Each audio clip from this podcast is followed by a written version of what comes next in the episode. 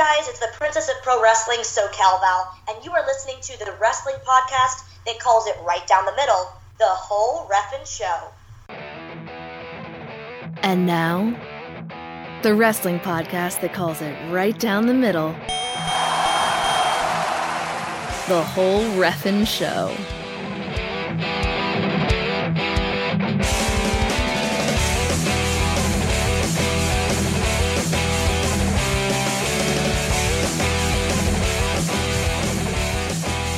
Hello, dear listeners.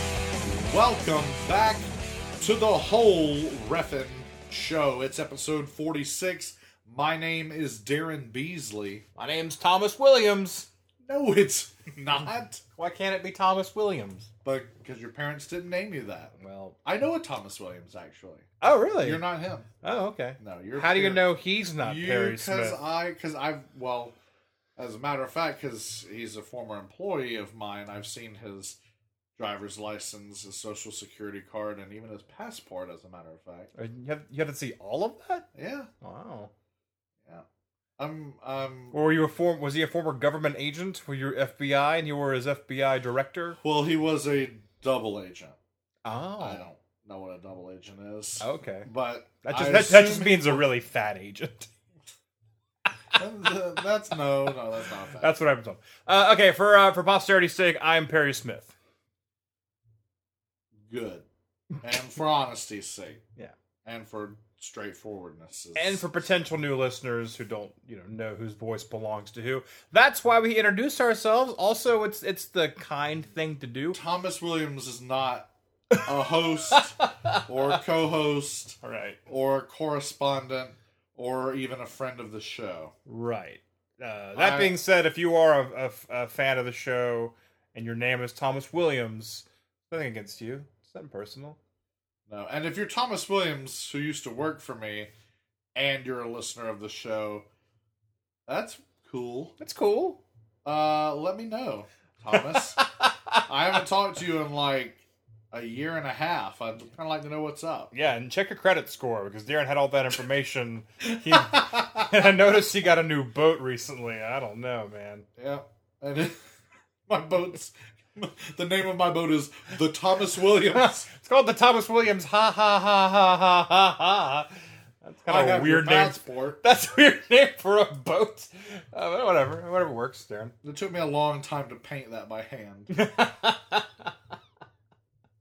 Dear listeners and Thomas Williams, yes. we are so, so excited to have you here for episode 46. This show is a little different. This is this show is a little different from uh, what you've been used to for the past few months. Between WWE's non-stop parade of pay-per-views, excellent independent wrestling from Fest Wrestling, Wrestle Circus, and all sorts of absolute wrestling insanity, which results in amazing hashtag Wrestle Talk and hashtag Wrestle News and Wrestle Views. Perry and I have not had a chance to just stop, dude, and look around and say, Remember when? Or let's take you back. Yeah, we haven't reminisced in such a long time. No, I mean, remember when we used to talk about Chucky Yeah. and RoboCop? Aw, we're reminiscing about when we used to reminisce. Yeah, there's a Flight of the Conchords song about that, I think. Oh yeah. And uh, so, on this episode, we are going to talk about the hottest topics of the day, like we always do. Yeah. A lot of UFC, WWE chatter, um, a lot of WWE network chatter. Right. and an unfortunate injury has befallen one of the top women's competitors in WWE. Oh. Ah. And after we talk about the news of the day, we're gonna we're gonna talk about something new, something a little different. It's definitely a look back. It's definitely not new. no, it's definitely not new. yeah. It's new to the show. Yeah. It's new to the show uh, because we're not necessarily talking about, um, you know, a pay per view, An event. an, a card. Though it is definitely an event. it is. it is. We are going It's- to be discussing An album put out by the World Wrestling Federation. in 1985. Yes, we're going to talk about the wrestling album. Wow. We're going to go track by track, dear listeners, and you're going to love it. You're going to love it. I'm going to go ahead and tell you. Self fulfilling prophecy. Once you've loved it, you'll realize that you you were going to love it all along. and you all get rich, and you all have sex tonight. Yes. Wow. Self-fulfilling prophecy. You can make it happen, everybody. Make it happen. But before you can make it happen, we're going to tackle uh, all those stories I was talking about earlier. What are they called? Headlines. So UFC, in its bid to be more professional wrestling than professional wrestling, more human than human, if you will. Rob Zombie. Will. Yes, and Rob Zombie will. Uh, the UFC just, uh, I guess Dana White, you know, he, he sends Conor McGregor off to fight one of the most successful boxers of all time. He lets his other champions run their mouths to pro wrestlers in the octagon live on pay per view.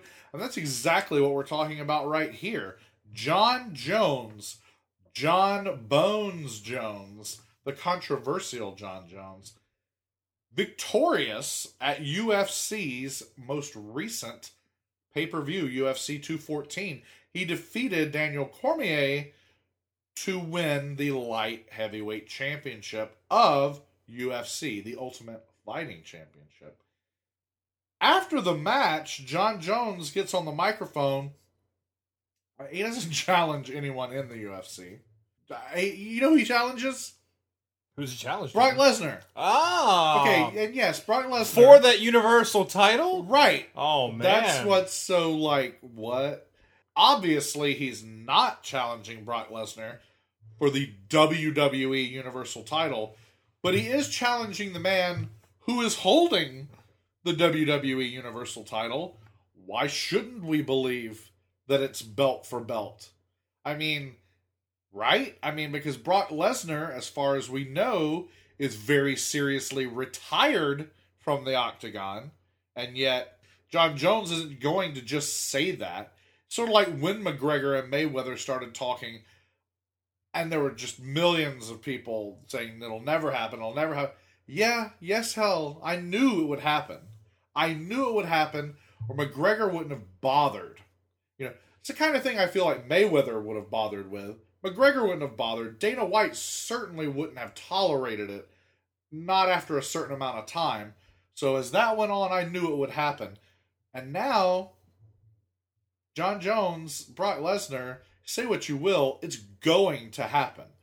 Brock Lesnar not only retired multiple times from the UFC and left this last time just semi semi disgraced by his uh, failing of the drug test.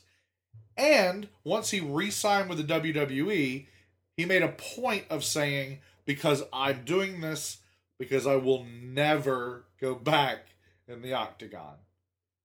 Yet, am I wrong to think this is a done deal? Doesn't doesn't I mean This is Crocodile done deal. I mean does this happen in October and November? Does this happen in the new year? Does it happen before Mania or after Mania? I don't know, but it definitely is happening. Brock Lesnar wants it to happen. You know, I'm not sure exactly when the uh, the suspension is up from when he was suspended following failure of his drug test from his last jaunt in the UFC for UFC 200. But uh, we'll see. I, I and I definitely think that whatever happens, it's going to greatly affect when Lesnar defends successfully or loses that Universal title. I mean, we got SummerSlam coming up in three weeks. He's not going to lose the belt before then for any UFC reason. right. But could he lose it at SummerSlam for that very reason? I don't know. What do you think? Uh, well, first of all, it's a fight everyone wants to see. I'd like to see Jon Jones take on Brock Lesnar. Sure, uh, I think Jon Jones is great. If not for Brock Lesnar, you know, he'd probably be my favorite UFC fighter. Probably because Brock Lesnar is a wrestler. Exactly. Um, I mean, I, I don't like combining wrestling with UFC fighting No? because it's it's always the the bullshit of like we do it for real over here, boys. We do it for real over here, and and it's true, you know. But it was great when they were like that to Lesnar, and Lesnar came over and became champion. I was like, well, "Fuck you! He does it for real over there too, baby." Um, so at least Jon Jones isn't pulling out the whole like it's it's not fake, it's not fake, here, Right. baby. Um, so that, that's neat. Um, I do think that Dana White figured out what Vince McMahon has known all along, even though usually it's just horrible to watch. Uh, just throw it's kind of like mixing cross promoting, you know, with with everything works. And also, if I were Dana White, I'd let anyone talk trash about anyone because if there's enough hype behind it, it will happen in the octagon. Yeah. Dana White will just make money from it. Exactly. So that's it. All just makes total sense. Dana White, like I said, is is really just following Vince McMahon's example and saying, you know, I mean that that's how Mayweather and and McGregor is happening, just talking shit and people going, it should happen, and him going, if I pay them enough, it will happen, and I will get money for it. Okay, Right. yeah, sure. Right. I mean, it, it's it's no Leno and Hollywood Hogan. that feud that came to a head. Everyone wanted to see that. Remember that when everyone was on Twitter talking about that. Oh, that didn't exist back then. Okay, they were they were on MySpace talking. About, oh, that didn't exist. Okay, great. I'm old. Great. they were on. Remember uh, they're on stone tablets. We were chiseling. We were chiseling stone tablet messages to Yes. each other about it. I was say, were they on? Were they on uh, Prodigy, uh, Oh man, AOL, America Online? man. They're using their Netscape Navigator. It used to be AOL. Now it's LOL. Uh, yeah, seriously. So, as if there were any doubt that this would happen, just because the talking would not have begun if it were not going to culminate. You just you got to know that. Uh, the it becomes all the more evident that it's going to happen when immediately, also at UFC 214, the victorious Cris Cyborg tweets Triple H saying, Who's a woman, by the way, for those who don't know. "Yes, Okay, just a- just, and, a, and a human, despite her last name." I guess we should address that. yeah, okay, okay. Cris Cyborg is a female human. Okay. There we go. Wow. Yeah. And uh, Yeah, I guess yeah. So that, she- that name is very misleading. it is, it is. Those who don't know.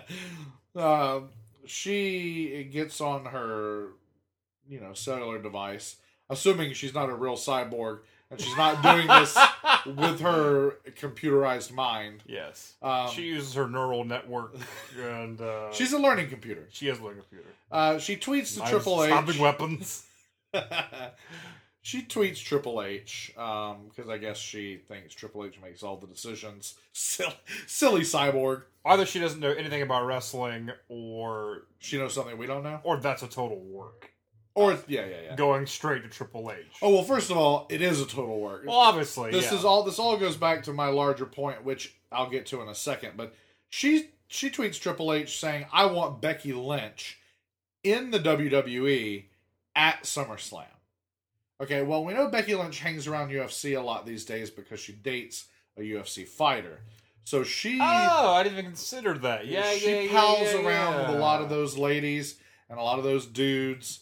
And while I don't think Becky Lynch has any desire to enter the octagon, she certainly, I think she trains a little bit with them. And that's the thing too. It's gonna be the situation. The UFC fighter comes to WWE, and it's the whole "we do it for fake here, we do it for fake." That's a joke. I said the opposite earlier. yes, Um, exactly. no, I don't. I don't like mixing the two because because because people are always like, uh, it's you know, it, people who don't know wrestling and always shit on wrestling will always say the same thing. Where it's like, what are they even doing? What are they even doing? And and for the most part, I'd rather see Becky Lynch fight Charlotte or a number of other good wrestlers instead of this happening.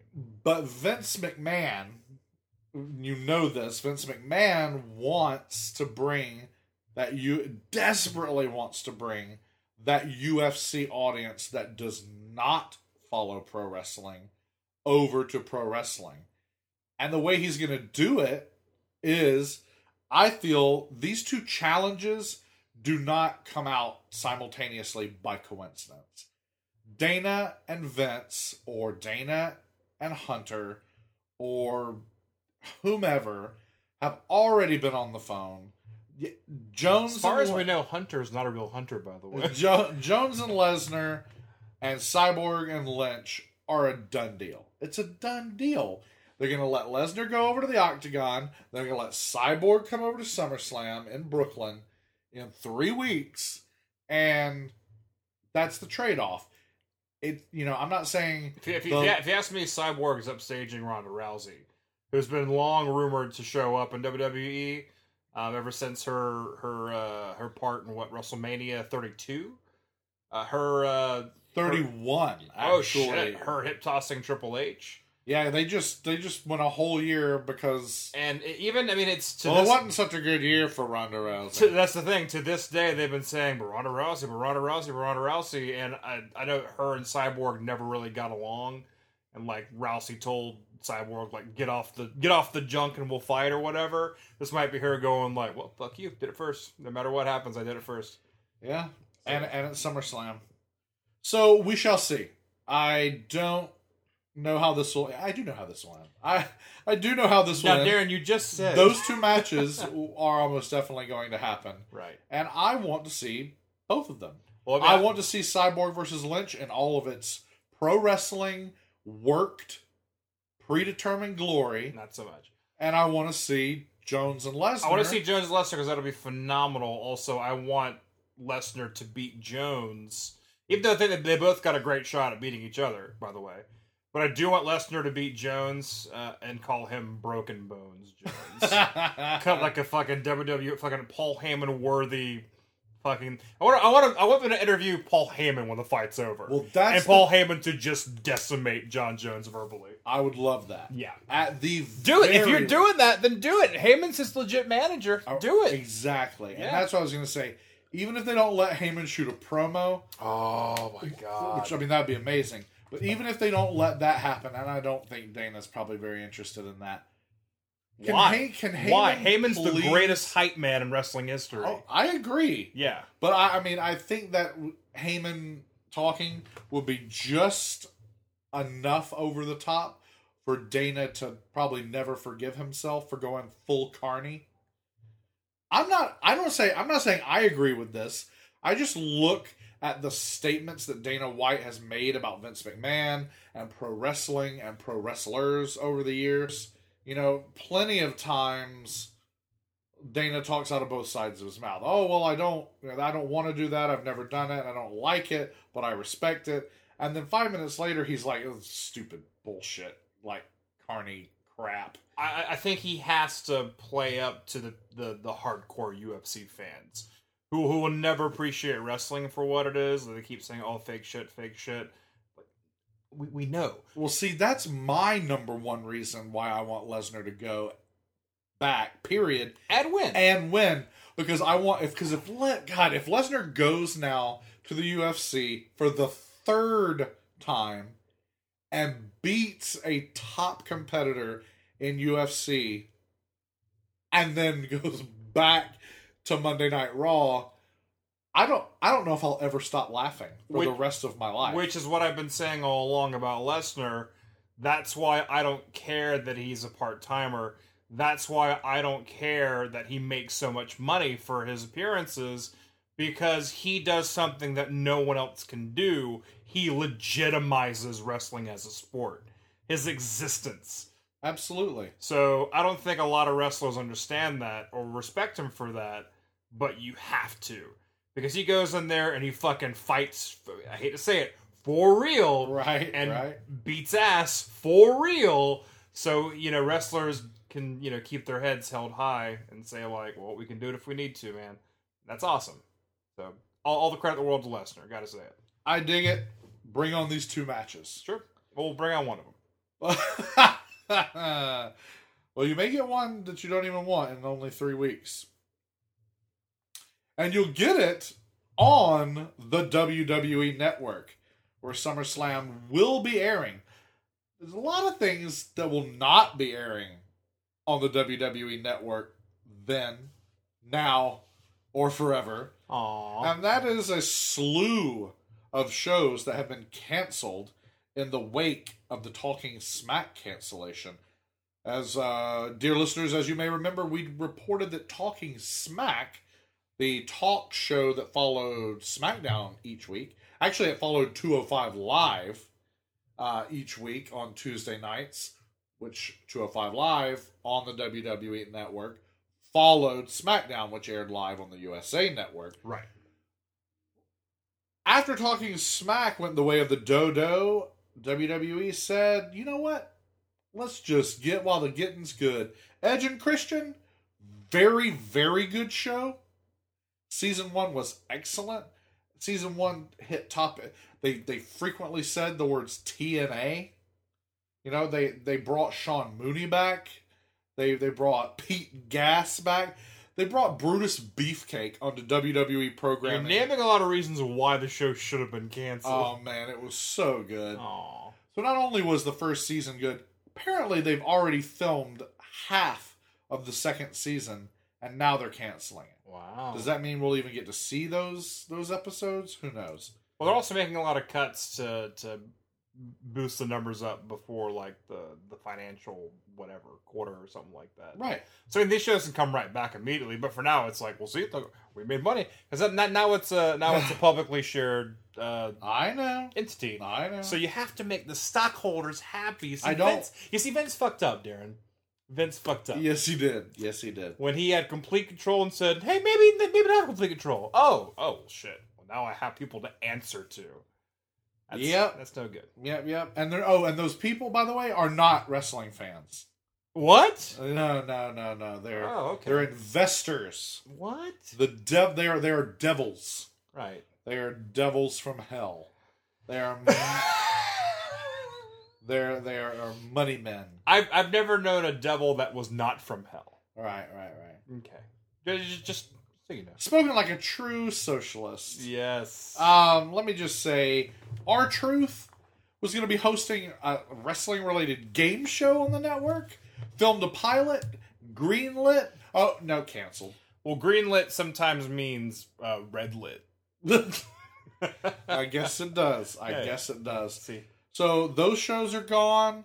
Uh, I what else is gone? we mentioned Unfiltered was gone. Another Unfiltered? another Renee Young show, which which costs like twenty dollars an episode to make, probably. that Renee probably paid her for herself. yeah. Like You needed a cam- you needed a camera good. crew, which is just waiting around anyway until they film Raw or SmackDown.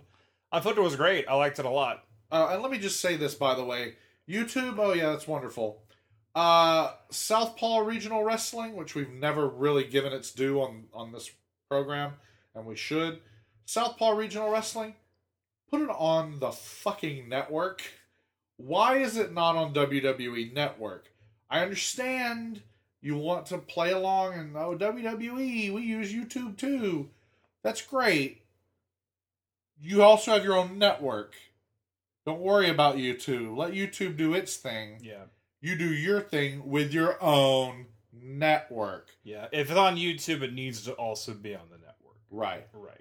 So now they're still they're gonna pump more money into a second season, and I'm doing air quotes here, of Southpaw Regional Wrestling for YouTube only.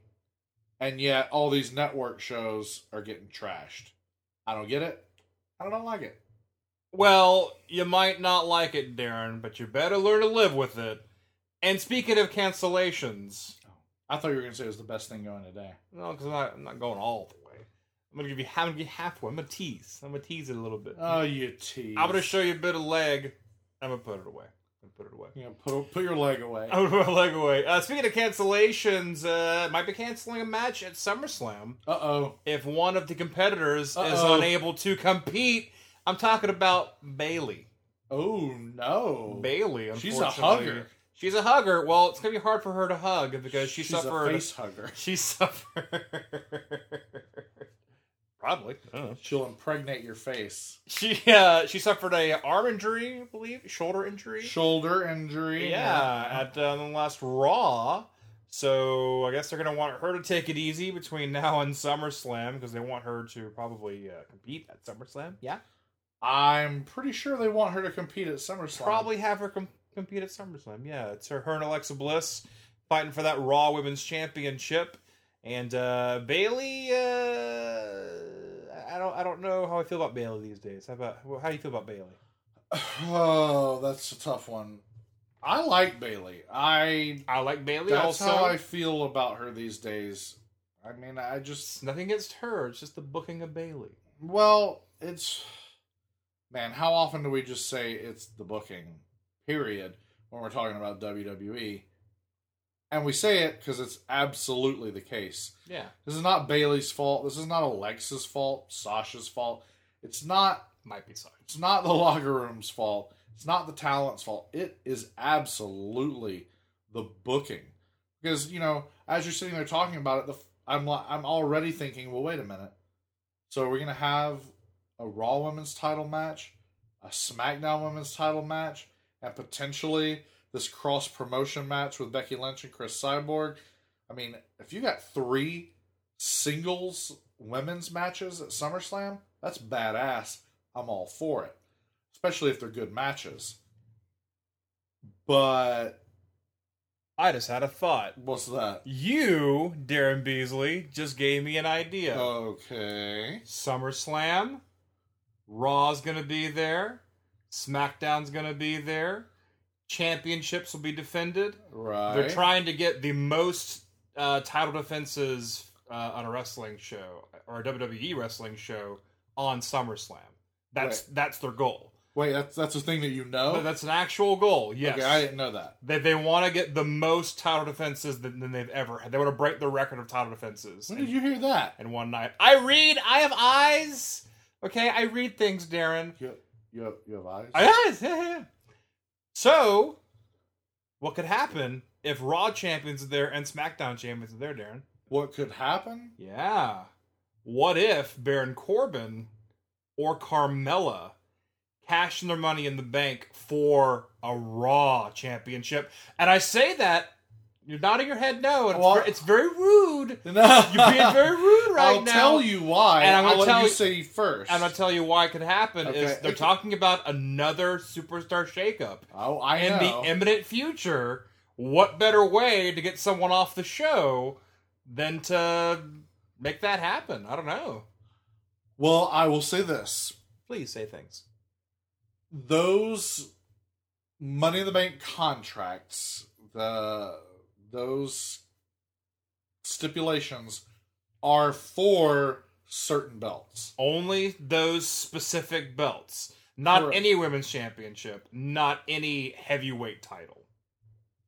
Correct. Okay.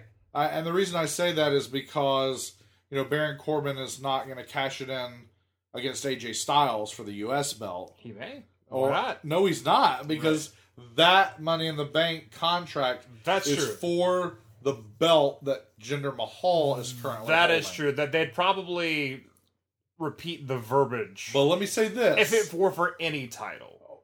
Correct, but let me say this: in light of you having that thought, it would not surprise me at all if WWE switched horses midstream because WWE is always going to do whatever works for them in the moment, regardless of whatever they've said in the past or any precedent or anything of the of the sort, and they'll totally, if they thought it would be a good idea, go, uh, no, it, you know, as a matter of fact, it just says, it just says championship. Well, I'm not a fan of it so much happening with Corbin getting involved with Lesnar, um, but more so Carmella doing it to Alexa Bliss. I like a lot. Also, like it. also it gets Carmella on Raw with Big Cass. Yeah, no, that would be good because yeah, if Cass isn't going to have Enzo, He needs he someone. needs a but little bit of that's the thing. Apparently, Cass can't make it without a mouthpiece, and Enzo can't make it without a giant. Oh, oh, wait a minute. That's why they made a good tag team. Oh, okay. Uh, you know what? No Enzo rants on this. You know, there there actually there are like Enzo headlines, and I'm not even going to get into it. Oh wow. I'm not even going to get into it. Uh, okay, I'm going to get into it. Here's Uh, here's on, a hold on. rant about Here- why he won't rant. No, here's a, here's a mini rant. Uh, apparently, they did another bring it to the table I haven't seen it, and it's that it's that worked shoot for dear listeners who may not know. Bring it to the table. WWE Network show that they haven't canceled, by the way. Not yet. Uh, it's a worked shoot, like uh, pardon the interruption style show. Uh, they're desperately trying to, you know, like we said, they want to have, they want to have everything, in like inside the WWE umbrella that may have existed only outside the WWE umbrella. You know, we always said WWE wanted its own ROH, so they created NXT. Then uh, wrestling podcasts became popular, much like this one. WWE said, We want our own, so they put Stone Cold Steve Austin and his podcast on the network. Then they look at ESPN and they're like, Oh, people like ESPN shows like Pardon the Interruption and that sort of thing. Oh, okay, let's gimmick, let's do sort of a gimmicky version of that on the network. The problem is, as we've said a million times, if it's on the network, if it's under the jurisdiction of Vince McMahon, it's going to be at least somewhat of a work, or it's at least going to be uh, sort of, you know, you're going to have a, a shit, what's it called? A, a restrictor plate uh, to make a NASCAR uh, allusion. Um, This is the first ever reference to NASCAR It is, on our is. show, I believe. and uh, but it's sort of that's that what shit's fake. that's sort of what it is. Well, it is by very nature of a restrictor plate. But let's not let's not talk about that. Um, It's fixed. on Bring It to the Table, uh, apparently there's a new episode, and I have not seen it. Both Corey Graves and JBL take the opportunity to slam Enzo Amore, the man behind Enzo Amore, uh, for by basically saying everything that Big Cass said was true. And uh, apparently, as reported, it was all done sort of seemingly out of character about Enzo out of character. Uh, this, of course, followed the story uh, that was released saying that Roman Reigns had kicked Enzo Amore off of a talent bus on a recent trip because he was so annoying. And apparently, there is now a great deal of heat on Enzo Amore for a shoot backstage. Again, that's a shame. JBL went so far as to say on Bring It to the Table, Enzo Amore will not be in the WWE for very much longer. All I'm going to say is if we hear that Enzo's future endeavored, even as late as December, just basically any time before the end of this year, one, I'll give, uh, I will give a gold star to bring it to the table for reporting something that was kind of a shoot, uh, living up to, or I guess defying what it what it's supposed to be, Right. or or what it or, or living up to what it's supposed to be. Which is a worked shoot. But um, but I will also be furious that uh, it all came to pass, uh, just as JBL probably wished. Because they're all like, oh, he's annoying. He should leave the company forever.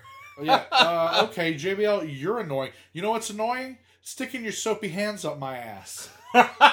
You know what? Please get rid of JBL. right. Anyway, Un- unwanted sexual advan- uh, advances in the locker room from JBL is what we're talking about here. For those who don't know, um, so yeah, there's that. I mean, but yeah, you, you there's wrestlers who have gotten away with with far worse than you know. I don't like your political views, or I'm just really fucking annoying. You know, Enzo hasn't sent him to to anger management. I guess I don't know. like Sin Cara got sent to. Like I mean, it just depends. I don't know. I mean, I in Enzo's your thing that you get upset about, you know, I I'm I'm fine with the whole thing. Enzo and Big Cass Oh. being oh, broken up and okay. whatever. I mean, it's it's it's raw. It's WWE. They're gonna make bad decisions sometimes, and I'm I'm just kind of I'm over it. I'm I'm over being furious about stuff. I understand that. Okay. And I should not be furious uh, as a grown man and as someone who has a keen understanding of the business as it is as a work. And I have had it for over half of my life. And I have worked in the business. Uh, and we cover it with uh, in excruciating, scrutinizing detail. I should not do that. And really, I don't. But what I do get truly furious about for a shoot is No way, Jose. the fact that now we're talking about Enzo Amore, the man, and him possibly losing his job. It's no longer about the character or the story of Enzo and Cass or their worked breakup on television. right. Now we're talking about wait a minute. He pissed off a couple of guys and now the company's going to shit can him? No, that's a dude's livelihood. That's a dude's like dream and Where does Enzo Amore go after that? he doesn't go anywhere. That's the thing. That's the thing. He goes he goes nowhere outside of WWE, he Goes to Fest Wrestling, Yeah. baby. but he doesn't go as Enzo Amore, and that name it just that's that's him. I mean, Enzo Amore, like, he he kind of like he's very much that name. well, He's very much that name. But anyway, I said I wasn't going to rant about Enzo. I did anyway. Let me just go back for a second, and uh, before we wrap up here, we're talking about the Bayley injury, and we are talking about women's matches at SummerSlam. Now imagine this: three singles women's matches at SummerSlam, which would be amazing it's got to be a record, right? and yet would also leave about a dozen extremely talented women off the card entirely. yeah, it's like now you have women's singles matches. Like, who's booking this? Like, but uh, we'll see, and they may not be. We may get, you know, let's just say the Cyborg Lynch match happens. That might be the only damn singles match, and you might just like they've been doing over and over, have like, oh, these six women for the Raw match, and these four women for the SmackDown Women's title, and it's like, Right. stop it. If you're gonna have twelve matches on the card, make five of them women's matches. Like, is, the, is this truly the women's evolution in wrestling here? 50 50. Card 50 50, men and women. Wh- why not? I'm with you, man. Hey, I mean, I, am there with you. I would way, Don't hit me. way rather see Charlotte than the New Day. No, I, I totally understand that. So yeah, Charlotte would be pretty nice to see. Charlotte not being one of these women who's wrestling at the event, that's that's that's a big deal. Um, but also, I mean, this is going to happen uh, pretty close to. We finally get to see that Mae Young Classic we've heard so much about. That's right. So that's interesting. So yeah, I mean, plans change. We're only a couple weeks out from SummerSlam, so I doubt plans will change that drastically. But I think all that matters to WWE is that Cyborg Lynch match. Really, just that cross promotional match. Um, but you'll never get hardcore UFC fighters to watch WWE, no matter what you do. So I'll say that. And uh, yep, that's pretty much it for the headlines. Uh, a lot of uh, actually, there's a lot of rumors out there, folks. There's a lot of rumors out there, a lot of potential news, but you know what? We don't report rumors. We don't report rumors uh, because we don't want to lead you down the wrong path. God knows we were saying all kinds of stuff when the whole Corgan TNA Oh my god. shit was going on because there was something new every week. We we've learned a lesson there. We don't know. We don't know till we know, folks. And then when we know, you know. We tell you. Uh, so obviously a lot of news uh, from today. What's going on today in wrestling? But now we're gonna flip the script and turn things around and talk about yesteryear. We're taking things back to the ripe old age of 1985 for our review of the wrestling album.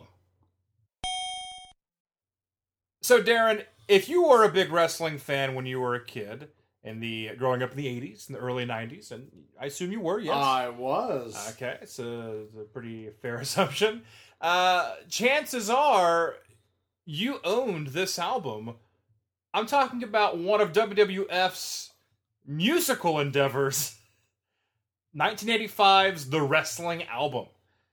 the wrestling album. This is the wrestling album. Vince McMahon, boy, it, it, he is definitive. If nothing, if he's nothing else, he is he is definitive. This is the wrestling album.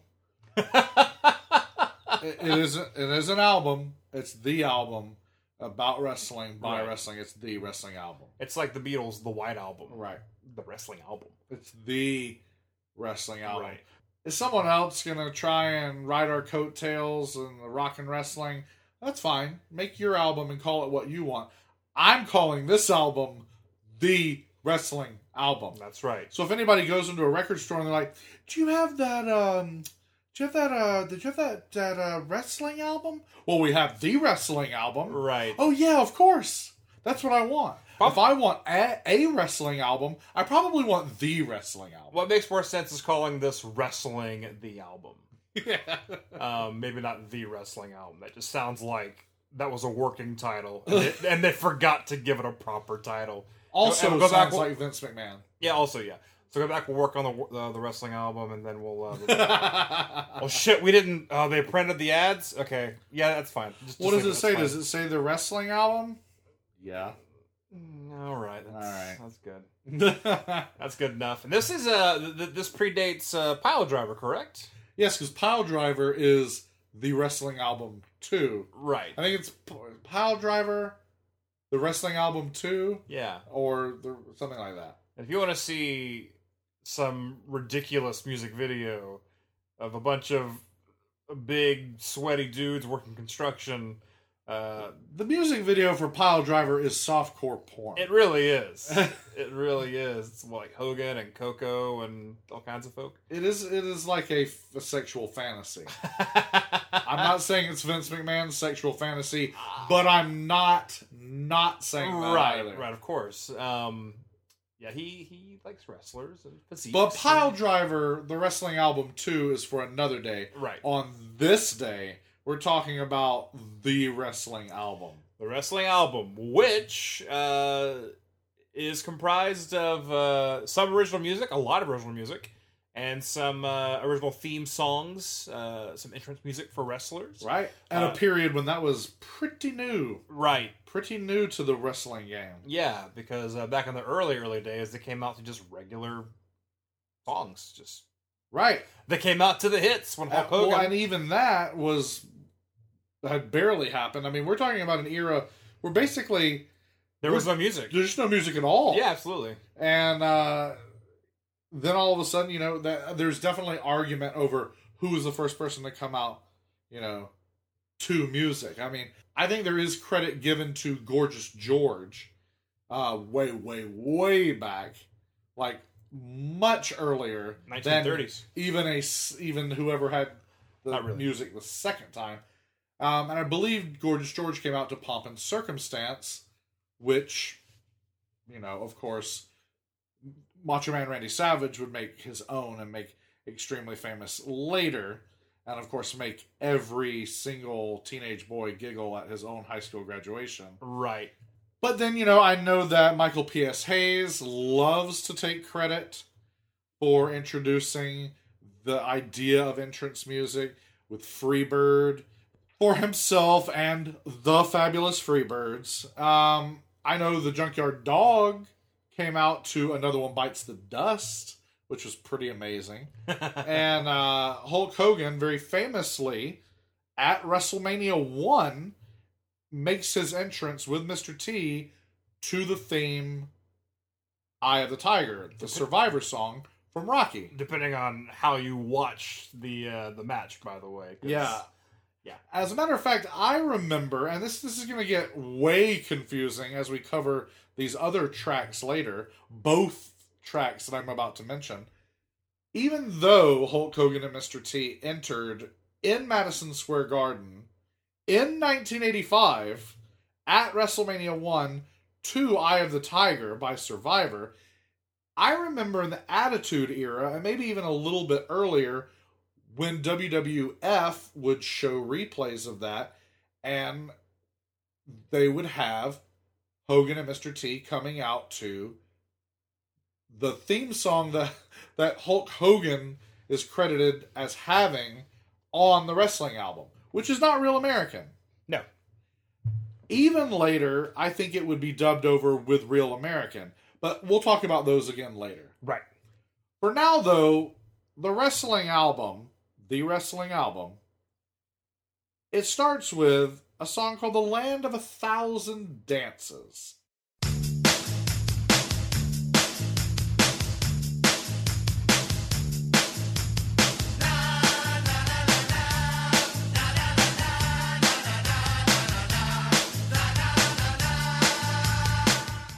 Yeah, this song uh, was not written by them, obviously. Um, it's actually a very old song, um, made famous by Wilson Pickett. You may recall the the the na na na na na na na na na na na na na na, uh, famously from the Great Outdoors. I think a lot of people remember it from that. Um, so this is that song, only with the wrestlers singing uh, instead, and they have a little help from actual musicians as well. Yeah, yeah. The band that plays this song and is featured in the music video uh, is comprised of Rick Derringer, Cyndi Lauper in disguise, uh, her boyfriend, manager, producer David Wolff, and on the drums, Meatloaf. Of course, Meatloaf, friend of the show. one day. Meatloaf, frequently mentioned on the show. Uh, we treat him like he's a friend. I mean, Hey man, constantly, constantly making reference to Meatloaf. So you got a full band playing here, and uh, obviously you want to have a lot of. This is the intro. This is the intro to the wrestling album. You're wanting to introduce the wrestlers. Um, the song's called "Land of a Thousand Dances." I think you might be okay calling this song "Land of a Thousand Wrestlers." because there there very well may have been 1000 wrestlers on the stage. Absolutely. uh okay. L- let's start with naming just the wrestlers that actually have singing parts in this song right? Yeah. opens up with mr fuji uh, which gotta love mr fuji right? Then the rock not rocky maivia not dwayne johnson. The rock Don Muraco. The mouth of the south jimmy hart. Greg the Hammer Valentine, Captain Lou Albano, my all time favorite manager, Classy Freddie Blassie, Rowdy Roddy Piper, the Iron Sheik, Vincent Kennedy McMahon himself, and boy, isn't he proud of himself, Mean Gene Okerlund, Jesse the Body Ventura, Bobby the Brain Heenan, Hillbilly Jim, one of my top 25 all time favorite wrestlers, Hillbilly Jim. Got Luscious Johnny Valiant, Nikolai Volkov, the Junkyard Dog, SD Special Delivery Jones, King Kong Bundy, Cowboy Bob Orton, the Ace, Adrian Adonis. This is before he was adorable, just regular Adrian Adonis. Jim the Anvil Neidhart, Brutus the Barber, Beefcake, and Uncle Elmer. All right, Uncle Elmer. you, you go, God, that's a lot of dudes. Like, that's a lot of meat on a stage. And uh, all of them are singing. Surely that's all the. Re- no, that is not all the wrestlers on the stage. There is a plethora. Would you say there is a plethora of other wrestlers on the stage? Because there is. There definitely would be yes. There are the now I'm going to list all the wrestlers that are on the stage that aren't even singing, and I mean I'm sure they're part of the na na na na, but they don't have their you know they don't have their own line or anything. They're simply just standing there. which is odd because ev- because everyone basically has two lines, right? Right. Yeah. You could have just given all these people that second line. Right. No, no Well, no, we don't know what Haku's gonna say. No, he's not going to say anything. He's not gonna say anything. Uh, and all these other people also say nothing. And uh, some of them are probably going to surprise you because they're great. You know, not all these people were great talkers, but some of them really were. But anyway, so all the other wrestlers, which are just kind of sashaying on the stage and clapping their hands above their head, uh, include Bret the Hitman Hart, Terry Funk, who's incredibly out of place uh, in this in this mix. Mr. Wonderful Paul Orndorff, Ricky the Dragon Steamboat, Haku, the Missing Link, Wendi Richter, the Fabulous Moolah, the Macho Man Randy Savage, and Miss Elizabeth. How does Randy Savage not get a line in? It's uh, it's unreal. Howard Finkel. Okay, yeah, because then I guess uh, they're like, uh, okay, here's the office. Here's the office. So it's like you get Howard Finkel, Chief Jay Strongbow, uh, Arnold Skaaland, the Golden Boy, Arnold Skaaland, Gorilla Monsoon, and it's like, All right, they're there. George the Animal Steele, who at one point is all hugged up like a weird gorilla, the weird gorilla that he is, hmm on David Wolff, and it's very uncomfortable. Made me feel very uncomfortable. But. uh, and also Barry Windham and Mike Rotundo, and uh, Tito Santana, Leapin' Lanny Poffo. For those of you who may not know who Leapin' Lanny was, that's uh, the Macho Man Randy Savage's real brother, his Mhm. real life brother for a shoot. He was later known as the Genius and managed Mr. Perfect, and as well as the uh, the Beverly Brothers. The brothers Beverly. We also have Jumpin' Jim Brunzell and B. Brian Blair, aka the Killer Bees. Tony Atlas is very briefly seen, as well as Pat Patterson. And then there's three people that, for the life of me, I cannot determine who they are. There's a man in a mask. Uh, is he the masked superstar? Eh, I don't know who he is. I don't recognize the mask. I don't know who he is. Then there's a fat white guy who kind of looks like Francis from Pee Wee's Big Adventure. thinking the same thing. I didn't say it, but oh, that's great. And I've never seen this man's face before. Like, I'm watching the music video and thinking, who in the hell is that? And I still don't know. Dear listeners, do you know? Can you tell me who the big fat white guy who looks like Francis from Pee Wee's Big Adventure, who is he? Who is the masked wrestler? Who's the only masked wrestler on the stage? And they're kind of near each other. And then there's one more guy who's standing near them. And I'm thinking, is that Greg Gagne? Was Greg Gagne in the WWF ever? And was he there then when I think AWA was actually still vital? Probably not. But he kind of looks like I don't even know what he looks like. He looks like he looks like an ECW jobber from see that, ECW from a decade later. But he kind of looks like he has a Scott like a sparkly Scott Hall vest. I don't know who he is. So those three guys don't know who they are. We even know who all the damn musicians are. Yeah. yeah. And yet there's three wrestlers on that stage in this huge crowd of wrestlers who neither Perry nor myself have any idea who they are. So dear listeners, if you know, please tweet us, email us, Instagram, however you communicate with us. We'll tell you how later Let on. us know. Let us know. Absolutely.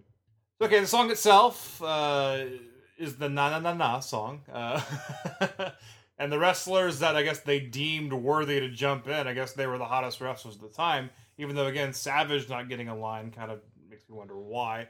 Well, Um, this is 85, so he isn't quite huge yet. I also don't know who, if the lines are all improvised. If It's like, hey, you write a line, it's got to rhyme with this, or if whoever wrote the song said like, all right, you say this, All right, you this say one's this, for you Piper, say this, one's for Jimmy Hart. Yeah, yeah, because Piper's seems very specific toward Hogan. Oh, Hogan's such a yo-yo.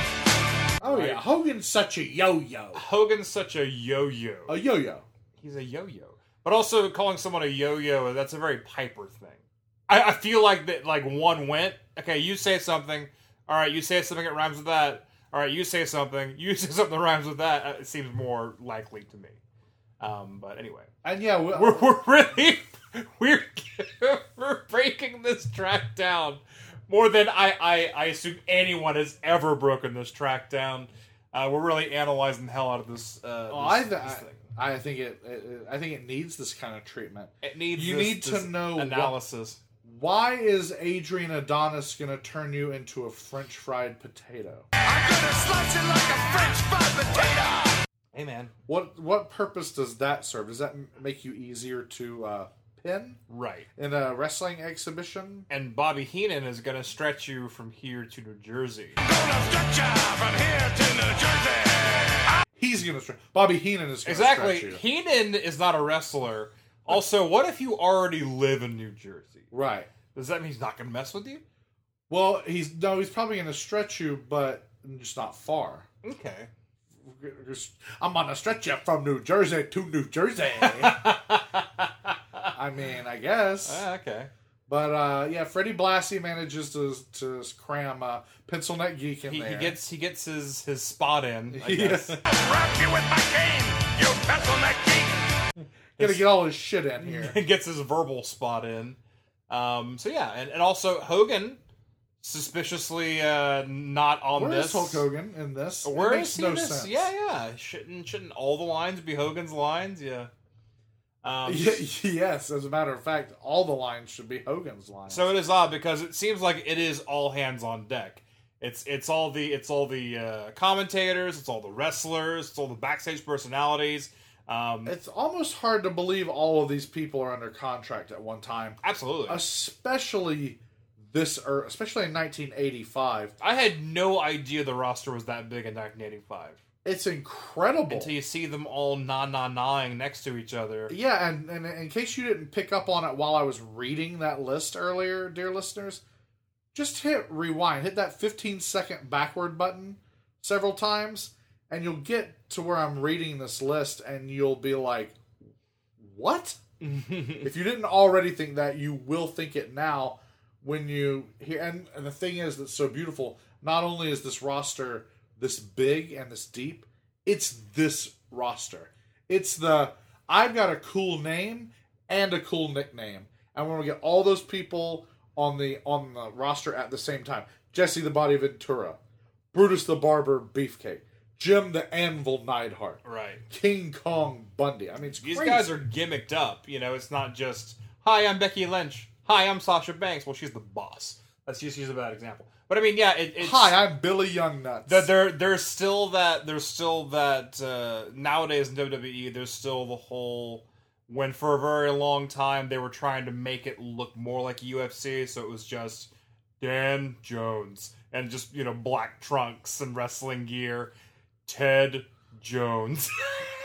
Every Wednesday Jones. Dan Jones and Ted Jones. Well, they were a tag team. They they were a brother tag No, team. the the worst example of all, and this is when I was like, this to me, this W- was worse than Dan Jones. And- Yeah, yes, because Okay. this is a real one. Oh, wow. It's only worse because it's a, an actual one. Okay. Uh, it was the nadir of the entire uh, departure in that direction. Daniel Puder. Like, literally came out. He was an MMA guy. He came in as an MMA guy. He came to the ring in MMA gear. He went by Daniel Puder. You know, I mean, couldn't call him Danny Putes or something like that. yeah, Danny Pewts. That, that might have been Me something. and Danny Putes, we go back a long ways. Well, me and Julio are down by the schoolyard, uh, don't want to watch Daniel Puder, and we don't want to watch UFC if we're trying to watch WWE. If I want to watch UFC, guess what? There's this little thing called UFC. yeah. But anyway, Okay, now I digress. earlier in this episode, you said you love the idea that UFC fighters are fighting wrestlers. Now, here you are Not- saying no, the no. opposite. I I like cross promotion between two different things. Cross pollination. I don't like it. want. Yes, absolutely. I just wanted to say that. Cross pollination. There you go. cross contamination, if you will. I don't know how many of you are ServSafe certified, but uh, you know, you got your Shoes for Crews. And you know on. what? Hey, let us know. we'll give you. How we'll, many- give, we'll, we'll, we'll how give, many- we'll give you some. many- We'll give you some ways. How many? How many, how many of you are wearing Shoes for Crews right now? I, I've I've owned several uh, pairs of Shoes for Crews. And uh, Some people who never had a job like that are like, "What the fuck are they talking about?" the Shoes for Crews for. we For assume Apollo they're all cruise? they're all obnoxiously southern. If you're wearing shoes I for. You're wearing shoes for Apollo cruise. I was I'm, I'm gonna I'm gonna tweet to them. I was on my tractor listening to your podcast. Now I'm inside with my laptop. And of course, they they just mean the the tops of their thighs, yes. not their portable computer. Yeah. Okay, so necessary. I like cross pollination, okay. cross promotion between two different entities. I don't want one entity to pretend to be the other. Then the cross promotion, the cross pollination ceases to be special. Okay. You know what I mean? I understand. I understand. No, it's fine. So that is the very first track on the wrestling album, Land of a Thousand Dances. Vince McMahon, Jesse Ventura reads like the who's who, but that was, I'm glad to get away from it, really. Indeed, that was a battle royal of music if there ever was one. I'll tell you, that's funky, chaotic rock if I ever heard it. Wasn't King Kong Bundy great? He was off key. Was he ever? I'll tell you, though, I happen to be next to Junkyard Dog, and he was superb, really. Junkyard Dog, let me tell you something. The dude's got no business being in rock and roll. He sounds like a mutt with a bad bone in his mouth. Give me a break. He's on his way downstairs to do a single right now. As a matter of fact, I can't believe this. He's down in Studio C, getting ready to do. What is this? Grab them cakes? Well, Daryn, you better G R A B T H E M C A K E S because the next track on the album is Grab Them Cakes by JYD, the Junkyard Dog. Well, he doesn't care what it takes. No. No, because he's gonna go. Because once you get started, it's hard to stop. You got to go for your partners. You know. you know what? No, I don't, and that's my question. What are the cakes? Is it is it the buttocks? It's the buttocks is what I'm gonna go with. yeah. If I had to wager, I'd go with buttocks. I'd, I'd go with uh, your your partner has pastries. They they, they have pastries about, and you got to grab them while they're not looking. Like you turn, you get them dancing, have their back turned to the pastries. You grab with your arm. Go. You got to go for your partners. You know, You know what? right? But the, the trick is we don't Which know are- what.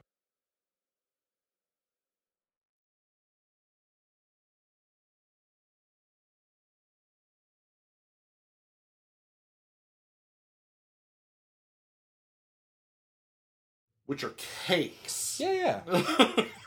it's the '80s, man. It's the '80s. this uh really is kind of you know not a bad song. It's not bad as as far as the. Uh, hey, we'll let the wrestler basically do their own thing. Junkyard Dog does a good job. He does, and also uh, it's a smoother voice than you think would come out of the Junkyard Dog. This 310 pound man uh, who wears a giant uh, metal chain around his neck. Um, and Let's not forget it acts like a that dog. the ass of his pants says thump. Which is my favorite part. Now, uh, yeah, so at one point, Junkyard Dog, he sort of gets like almost manic. Oh, it sounds a little bit like the Wolfman again. No, but it's the dog, baby. 310 pounds and nothing but twisted steel. A little bit of sex appeal, baby. It's you don't know is it, is it just him talking very fast? Is it like uh, the recording sped up, or is it like you know like digitized like Max Headroom style, uh, where he's like uh, 310 pounds off twisted seal and sex appeal? That's like that's interesting. I was like that was way too artistic for the Junkyard Dog. Uh, really too artistic for the wrestling album. Maybe it uh, was a happy accident. Maybe it was a happy accident. There you go. But boy, that's an interesting track. Yeah, and uh, it's it's definitely one that I, I listen to all the way through. Uh, some of these tracks I don't listen to all the way through. Oh, that's true. That's true. I, I will say that. Oh, and uh, in closing, this is the first opportunity we get to hear uh, Jesse Ventura say something that's sort of, perhaps maybe a little racist. I don't know. He says uh, grits. Sounds like grits spewing out of the mouth of the junkyard dog. While that may be just more um, regionalist, uh, Jesse Ventura being from the from the old Northwest, if you will, uh, sort of looking down his nose at Southerners and the, the fact that they eat grits. Nevertheless, it's borderline offensive um, in an era where wrestling thrived on the offensive. First of all, it's an era where political correctness had not quite taken hold, and uh, the uh, the pro wrestling world was, uh, for better and for worse, a, quite the arena, no pun intended, for that type of of um, I guess ignorant or at least negligent type of talk, But, uh, especially from the heels. We'll say negligent, and also, I mean, people like Heenan and Ventura, who are probably the worst perpetrators. Um, I, I, Uh, as far as regularity, absolutely. I still say Dr. D. David Schultz, the worst ever. well, I mean, Schultz may have been a, a whole other case, but as far as Ventura and Heenan, it just seemed like they they were only concerned with saying the wrong thing. But I mean, ju- just just from a standpoint of like pushing the character of the Brain and Oh, of absolutely. Claudia Ventura. Um, so I mean, yeah, it's just the way it seemed. So anyway, uh, grab them cakes, junkyard dog. All right! Is that something? The I- dog getting down! If I could expostulate just momentarily on the virtues of Junkyard Dog, I think he can sing as good as he can wrestle. Even you had to be impressed, Jesse. I'm not impressed. Let me tell you what, it sounded like he had a mouthful of grit spewing out at the microphone. Hey, Jesse Ventura, there is a new artist out called Derringer. Have you heard about it? That's right, and it's dedicated to me, all American Jesse the Body. No, no, no, no. It's dedicated to Mike Rotundo and Barry Windham. Well, let me just say this then Derringer should have stayed buried with rock and roll hoochie coo. And on the contrary, Jesse Ventura, the name of the song is Real American, the artist Derringer. Which brings us to one that's for Barry Windham and Mike Rotundo, which it isn't. It is- it isn't. Ultimately, it isn't. Uh, we're talking about a very well-known track. This is "Real American." I am a real American. I'm Real American, which uh, became infamously Hulk Hogan's theme song, uh, which again is really odd because this album sets it up as uh, Windham and Rotundo's uh, new entrance music. And I guess Hogan was just like, nah, I like that one, brother. which is even more interesting considering later on you hear, quote, Hogan's theme, and it's not Hogan's theme. Um, No, so it's, that's no, very, not at all. It's very No. interesting. I would like to know the story behind that, especially considering there's this this CD, there's documentation that this is for Windham and Rotundo. In fact, Jesse Ventura himself says that uh, at the end of the track. he can't believe. Yeah, yeah. Um, and by the way, if uh, for those of you if you haven't, uh, we haven't quite mentioned it, but uh, after every single track, you do get a bit of uh, commentary from uh, McMahon and uh, Gene Okerlund and Jesse Ventura. Those are the voices you're hearing between uh, our, our critiques here. Um, which is great, by the way. Which another way to bring in a wrestling element into the album. That way, you're listening to a music CD, but you're still getting that wrestling element. Forget the fact that this is all wrestlers singing. Right. Um, yeah, but I, I thought that was very well done. It's a nice touch, and it makes sense when you this album coming out in 1985, and you think about like comedy albums from the 70s, Right. like listening to Cheech and Chong or something, and it's not like, oh, I'm listening to a record, a collection of songs. Right. It's like an it's along the lines of musical albums that were concept albums that told a story with the music. Then you have comedy albums where it was almost like you were listening to a movie or you were watching them perform live on stage. Right. The wrestling album sort of attempted to bring that feeling as well. Absolutely. That I guess this album is being recorded on different floors of a building. Like with Vince McMahon saying the Junkyard Dog has now gone downstairs to record. And so it's like the whole album is happening live and you're just listening in. Or you're watching wrestling on a Saturday morning. Mm-hmm. And that's cool. No, I mean, I, I, just listening to the entire album, you get the idea that they rented out a studio for like a day or a weekend, and I'm sure all the wrestlers are standing around in their wrestling attire, picking up things that are highly breakable, and, and just kind of like shaking them and listening to them and not knowing what they do. And there's a lot of Because they're wild animals. there's a lot of people, like a lot of like stage hands going like, no, no, no, don't touch that, or no, no, no, put that down, and and, and they're trying to eat things that aren't edible. I can totally and, see that. and, uh, yeah, I can totally see that. So, and th- this kind of does paint that picture. So, It does. So, okay, we've addressed the fact that this was supposed to be for Barry Windham and Mike Rotundo, uh, but it's not. And Yeah. so now that we've addressed that, let's address the track itself and how it, of course, became inexorably linked to the most famous wrestler that ever was. it or is probably the quintessential wrestling theme of all time. Exactly, because it is. If you see Hulk Hogan during that stretch of time when he was the king of the planet Earth, Hulkamania, brother. that's what's playing in the background. Yeah, If you see red and yellow with your eyes, you're hearing this song. absolutely. You're not seeing Barry Windham and Mike Rotundo. No, You're seeing the immortal one, Hulk Hogan. And uh, Say your prayers, work hard, eat your I mean, that's all that fun stuff, crazy. yeah. This track, uh, I mean, this track will make people weep, make grown men weep.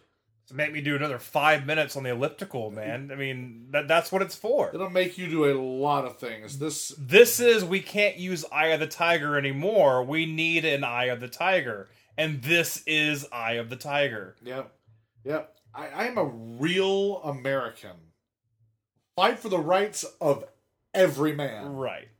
It's, I mean- it's the most patriotic song ever written. But even when I hear it, I don't think of America and go, "That's right, America." I think Hulk Hogan wrestling. Oh yeah, I don't see red, white, and blue. No, I see- I see red, yellow, and yellow. Yeah, Yeah, yeah. Red, yellow, and orange. Orange being the color of Hulk Hogan's skin.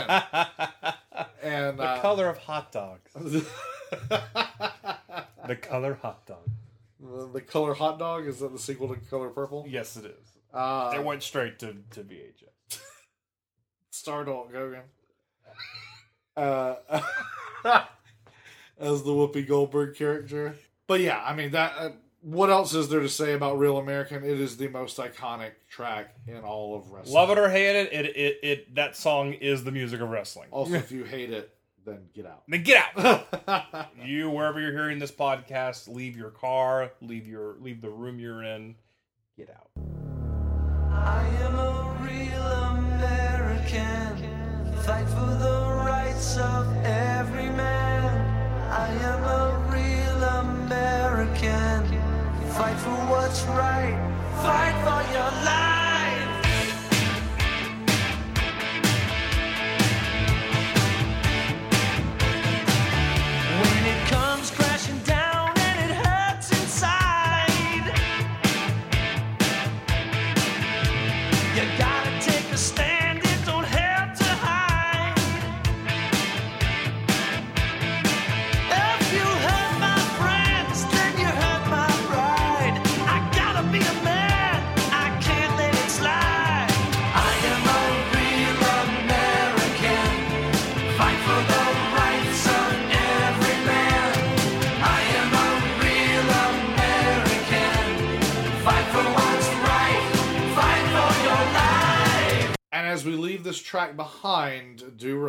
That Jesse Ventura is about to give credit where it is not due.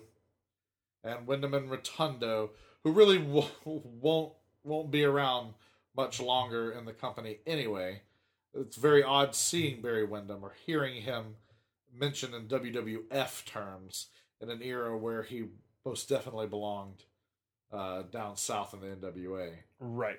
And also I say this every day of my life. I can't believe that's for Windham and Rotundo. Derringer, you should have buried yourself and stayed buried. Ah, come on, Jesse, eat your heart out. Oh, speaking of Eat Your Heart Out, that happens to be the title of our next cut, Jesse Ventura. That's right. Eat your heart out, Rick Springfield. By the mouth of the South, Jimmy Hart. Now there is true talent. Let's hear true talent. You ready for it, Gene? I think so. Oh boy. Oh boy, oh boy. Jimmy Hart, I know you're a musician. You fancy yourself a musician.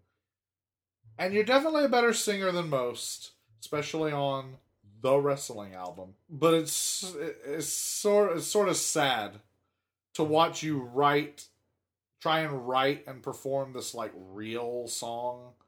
Like, you know what I mean? Mm-hmm. Eat Your Heart Out, Rick Springfield. I mean, Jimmy Hart, you know, before he comes to WWF, very, very famous, very popular, very over, or very hated, however you want to look at it, down in Memphis. The man had managed, and infamously managed, the infamous Andy Kaufman in his battles with Jerry the King Lawler down in Memphis. But before he even started wrestling and managing in Memphis, he was just living in Memphis trying to become a musician. Jimmy Hart was a musician. And that's why he was so heavily involved in albums like this. That's why on this album, he makes the most earnest effort to create a real song. And that's why later he would actually go write or collaborate or remix most of the music uh, in WCW during the many years Jimmy Hart was uh, a part of production in World Championship Wrestling down in Atlanta. And uh, but but this song is, is just hilariously bad. Hard out Rick Springfield. Cause she's my girl and she always will be the only girl for me. Ain't no rock and roll singer gonna take her away from me. My question is, what is his beef with Rick Springfield? He hates him, I guess, Okay.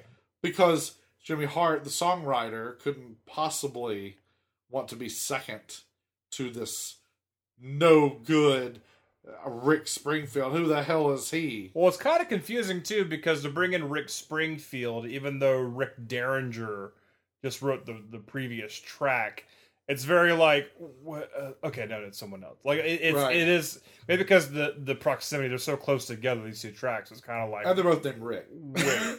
No, that, that's the thing is is the whole Rick thing is just like what? So yeah, I mean it, it is it is a a legitimate effort on Jimmy Hart's part. And maybe if you didn't already know that it's Jimmy Hart singing, like if you just played this on the radio back in the '80s, people kind of like "Yeah, it's kind of catchy. Like they, they wouldn't they wouldn't know any better. Um, but it is almost like someone going to karaoke and trying to sing this really serious song and they, they shouldn't. Yes! It's like I, you, you should Yes! you should probably sing in like "Who Let the Dogs Out" or something else, uh, just because you shouldn't take it too seriously. It's it's it's like making an independent movie. It, it- if you have no budget, make a comedy. Don't take yourself too seriously. Yeah. Uh, and that's what Jimmy Hart should have done. That, that- exactly. That because the whole album is that. The whole album is well, really the whole album is almost literally karaoke, and then there's this song where Jimmy Hart's like, "But I'm gonna show him. I'm gonna show him who who's a real good singer." Right. Well, there there are three singles from this album. My Um, God. This track is not one of them. Oh Uh, shit! Oh, Just so you know. Uh, Oh, that hurts my heart. That hurts my Jimmy heart. Oh, it, it definitely hurt his Jimmy heart and his Jimmy Soul. Um, yeah, Land of a Thousand Dances is one of them, and the other two we'll uh, we'll be getting to later on. But Now that's the first real piece of talent I've heard on this side of the album. In all due respect, Jesse Ventura, I couldn't help but detect a little falsetto on the part of Jimmy Hart uh, during the course of that particular tune. That's called voice range. Huh, well, wait till you hear the voice range of our next artist, all 300 plus pounds of him. Oh, you got to be talking, Vince, about none other than Captain Lou Albano. You gotta be kidding. What is Captain Lou Albano gonna do? Strum the rubber bands on his face? All right, standing by is the capper, Captain Lou's History of Music. If anybody is going to give us the history of music, who should it be? Should it be a professor of music? Should it be uh, a virtuoso musician? Should it be a historian? Should it be Captain Lou Albano? it should be Captain Lou Albano. Okay. And if he needs uh, basically uh, an avatar for the listeners, who should that be? Should it be, um, I don't know, a musician in training? Should it be a, a, classroom full of uh, students who are interested in, in music history? No, it should be George the Animal Steele. Okay. And so that's what we're treated to. Is it sounds like we're in a big hall. It sounds like we might be in a lecture hall, and we hear George the Animal Steele yelling for Captain Lou. Hey! Captain! You go! Well, he gets him, and then he gets Captain Lou telling a story about something something Albano is beating something again. I I don't know bones on skin, and he created a drum. And therefore, he then says, "Captain Lou, I am Captain Lou, and I created everything." I don't know. I don't really know what that means. Yeah. Um, they said, Captain Lou, you'll be great. Go write a song for our album, and uh, it'll be good and catchy and and and, and audible. And uh, it's, it's no good. It's no good. It won't be discordant nonsense. Right. Wait, it might be.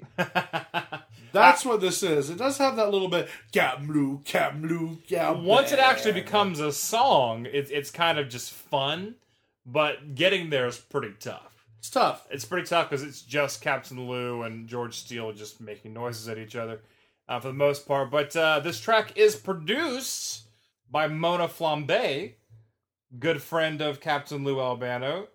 Mona Flambe, of course, aka Cyndi Lauper. Uh, that's the producer of the track. Oh, She decided not to put her real name on it. Which, by the way, we don't mention Real American. The back the, the backup vocals are Cyndi Lauper on Real American. We also don't mention that.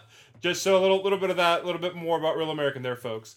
Uh, but anyway, Cyndi Lauper is all over this album. It's not a surprise because uh, she's in the Land of a Thousand Dances uh, music video. In disguise. She's She so she might be everywhere, but she's nowhere. right. She's, she's hidden in plain sight. absolutely involved in wrestling at this time. I mean, Goonies, good enough, and Mm. all that stuff's going on. Rock and wrestling. There you go. So uh, yeah, just more Cyndi Lauper and why she's not in the Wrestling Hall of Fame, we'll not know. Oh, don't get me started. Hang on, Daryn.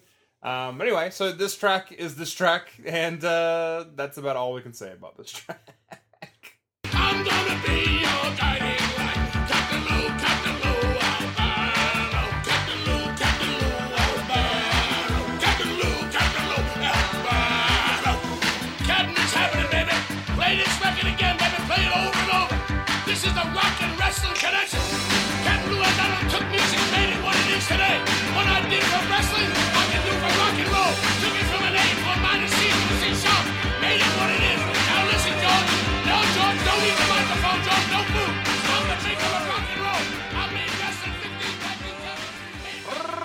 Am impressed the history of rock and roll with Captain Lou Albano. What about you, Vince? Oh, that man can sing as well as eat. I'll tell you what, it didn't sound to me like he was strumming the rubber bands. It sounded like he was chewing on them. I'll tell you, I was impressed. Give me a break, Jesse. Give you a break. Who could produce something like that? Wait a minute, I believe I've got it here on paper. Vince McMahon. Who is this? That's uh, Mona Flambe. Mona Flamboyant produced that? No, but speaking of flamboyant, that takes us to our next artist. And it's gotta be the heavyweight champion of the world, the group, the World Wrestling Federation All Stars. Here it is, Hulk Hogan's theme coming up. Yeah. Yeah. so this is Hulk Hogan's theme. And No, it's, it's not. it's not, and that's the weird thing is it never actually becomes Hulk Hogan's theme. It is, however, used in Hulk Hogan's Rock and Wrestling, uh, the cartoon, which was that that's a whole other thing we should talk about on the show. oh, totally. at some point. Um, but this song, however, is awesome. This could have very easily been Hogan's theme. It is, Right, but, it, but it could have actually been. I, I agree. Real American is sort of untouchable, but this is a great entrance thing. This is the song that was never on a Rocky soundtrack. Thank you. I was like, this is the response to all of the Rocky music. Right, just like Eye of the Tiger is Right. You know, Real American is definitely Eye of the Tiger. Um, but no, it's great, man. Really, it's got that. It's got those. Uh, it's got the.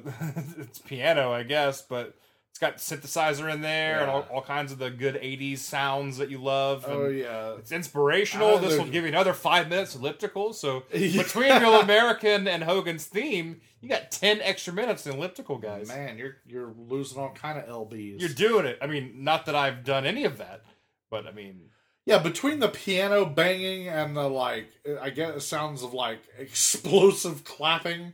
Like people are clapping and cannons fire, and you and you hear people actually chanting "Hulk, Hulk." yeah. It's like, oh wow, I could, I kind of wish he had come out to this for a little while. Yeah, absolutely. I mean that would have been amazing to be in an arena where everybody is chanting Hulk along with the Hulk that's already part of the of the music. Right. That would have been that'd have been pretty cool. That'd be pretty neat.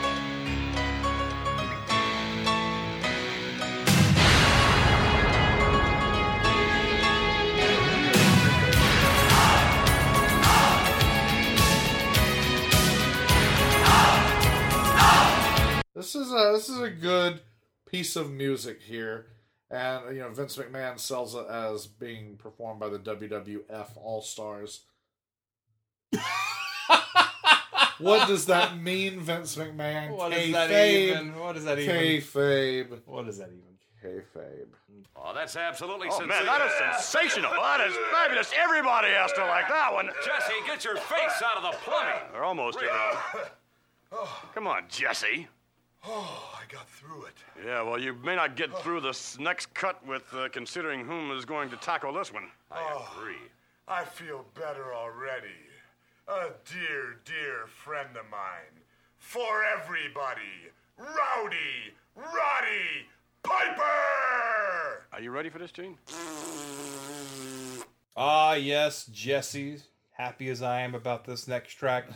Roddy Piper's For Everybody, um, which is, uh, as, far as, as far as I can tell, an original track by Roddy Piper, um, who gave a pretty serious response to, "Hey, Roddy, you want to do a track on the wrestling album?"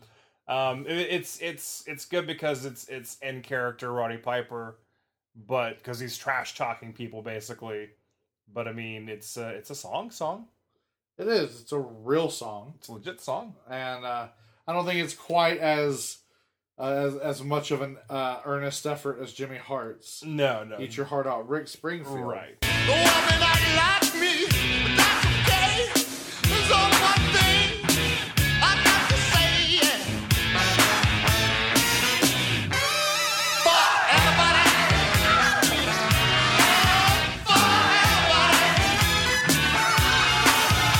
Who cares if Jimmy Hart loves somebody? Like he should just be talking trash. He's the mouth of the South. Well, he is. He's talking trash to Rick, To Rick Springfield, Springfield, right, right. Who is not here to defend himself. He's trying to get you know Cindy away from Jimmy. You can't you can't have that. But anyway, this is Piper's track, and uh You know what's funny? I just thought of. Oh. We were mentioning the Goonies, and we're mentioning Rick Springfield. Uh, Mouth from the Goonies, aka Corey Feldman, uh, in his adult years, would go on to produce uh, several albums, actually. But uh, the second album that he produced with the Corey Feldman Band was actually co written and produced by Rick Springfield. wow, And uh, I uh, I had the privilege seeing Corey Feldman play in concert.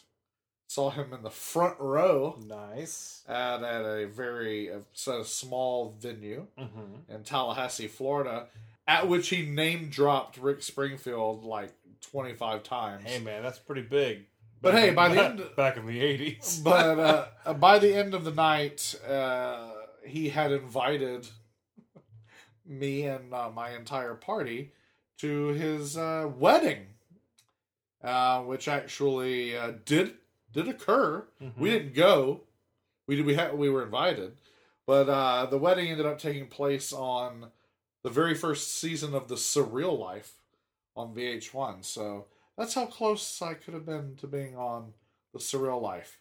It's a good thing I wasn't. yeah, I would not want that to be my uh, uh, claim to fame. right. Well, and you know, for now, I guess "Snakes on a Train" is your claim to fame. Yikes! Uh, I don't claim it. You can IMDb that one, uh, fans. Thank you very much for that. but anyway, Piper's Harry. Piper's track. Uh, we're talking about Piper's track here. Is yours, Um, yours Pepto Bismol? Pepto Bismol. There's several. Um, oh, ooh, things you guys don't know about uh, Daryn and Perry. Oh, IMDb us, and you'll be like, Bleh. um. So anyway, uh, Piper's track. There's, there's not much to say about it. It's it's just it's a fairly honest attempt by Piper. It's catchy. It's fun. It's Piper. So I, th- I think he he knocks out of the park with this one. He didn't win any Grammys. Okay, we'll say that. But I think he, he got the job done. Oh, yeah, my sentiments exactly, Rowdy Roddy Piper. Come on, Gene, wake up. You've got business to attend to. Oh, that, that's the pits. I got. Oh, wait a minute. You're- I've got you're next. Hold on. Just a second. Right here, can you believe this? Right here in our very own studio. Mean Gene's gonna get down, can you believe it? Well, I'll tell you what, he's definitely a fruity with Tootie. Mean Gene Okerlund doing Tutti Frutti. Are you ready, Mean Gene? I'm ready. All right, take it away, Mean Gene. All right, now this song, this is not an original by any stretch. This is a uh, Tutti Frutti. You're telling me that Gene Okerlund did not write this song? I'm pretty sure that he did not write Tutti Frutti. Um, which when I, when I hear Tutti Frutti, I always think of Tutti Frutti Fresh and Fruity. I hop pancakes. Oh, that's Rooty Tooty. Oh, Fresh and fruity. oh no, Mister IHOP over here. I'm Mister Denny's. You see, so I get it. I get it wrong. I well, I know you're Mr. Denny's. Right, right, right. Whenever I hear body slam, I think of grand slam. When I think about you know building my own slam, and uh, not really. Um. So anyway, uh, I'd like to build a slam. Famous last words. That's, I think that's gonna be on your tombstone. it actually, I'd like to build. A, here lies Perry Smith. I'd like to build a I'd slam. like to build a slam.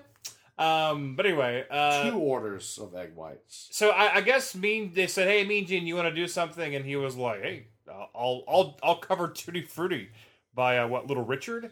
Yeah.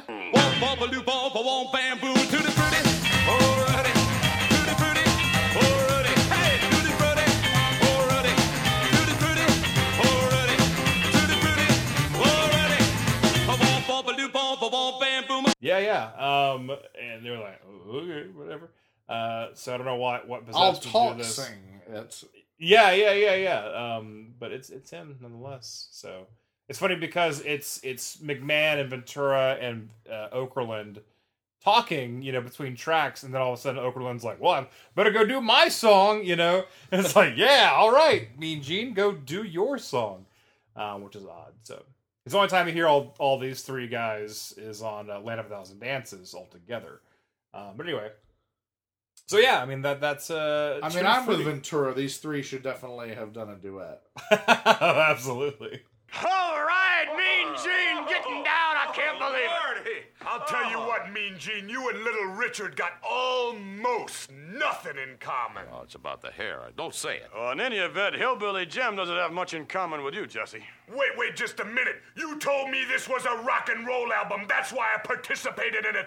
What's Hillbilly Jim got to do with rock and Wait, roll? wait a minute, Jesse. I think it's important you have a little soul, even though it be a country soul. And perhaps you best take heed of the title of this next cut by Hillbilly Jim.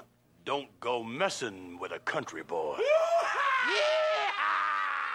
Oh man, and I know I mentioned earlier that Hillbilly Jim as a wrestler is in my top 25 all time, and that couldn't be more true. Love Hillbilly Jim.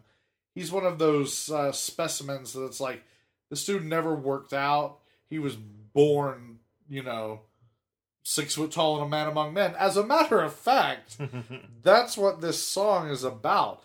I mean, this is kind of a this is kind of a, a, a song that's done in earnest, but at the same time, it's befitting of a silly character.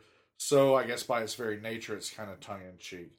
But the song "Don't Go Messin' with a Country Boy" is a direct order to you to don't go messin'. With no G. There's no G there. No, no, Uh, no, no. It's not a complete. Uh, what is that called? Uh, that called a gerund?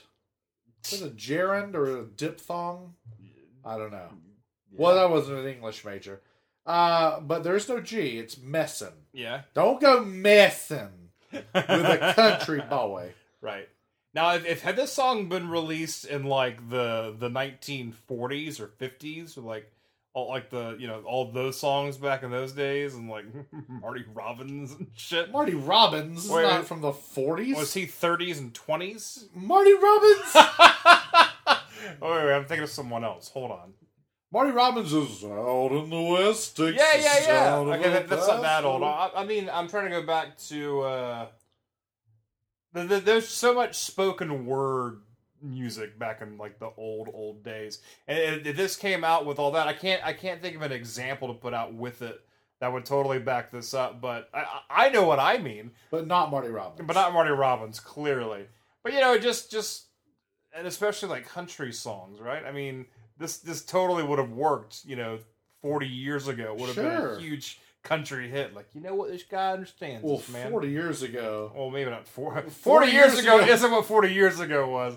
Oh god. Oh god. 40 oh. years ago was Gross. disco. Shit. Well, I guess 80 years ago. I don't know. Oh my god.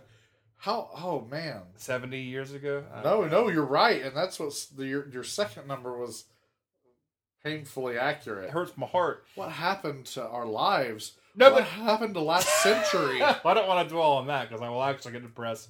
But I mean, that this, this song works, and it, it does become Hillbilly Jim's uh, his theme becomes his anthem. This is his real American, real country boy. Oh yeah, yeah. yeah, And it, I mean, it's great song too. Like I like all the lyrics that are happening here. they're great. The, Lyrics the good. story of him growing up yeah, man. and all the reasons why you don't go messing with a country boy. Don't go messing with a country boy, a country boy, a country boy. Don't go messing with a country boy, don't mess with a country boy. He grew and he grew, and by the time he was ten, he was six foot tall and a man among men.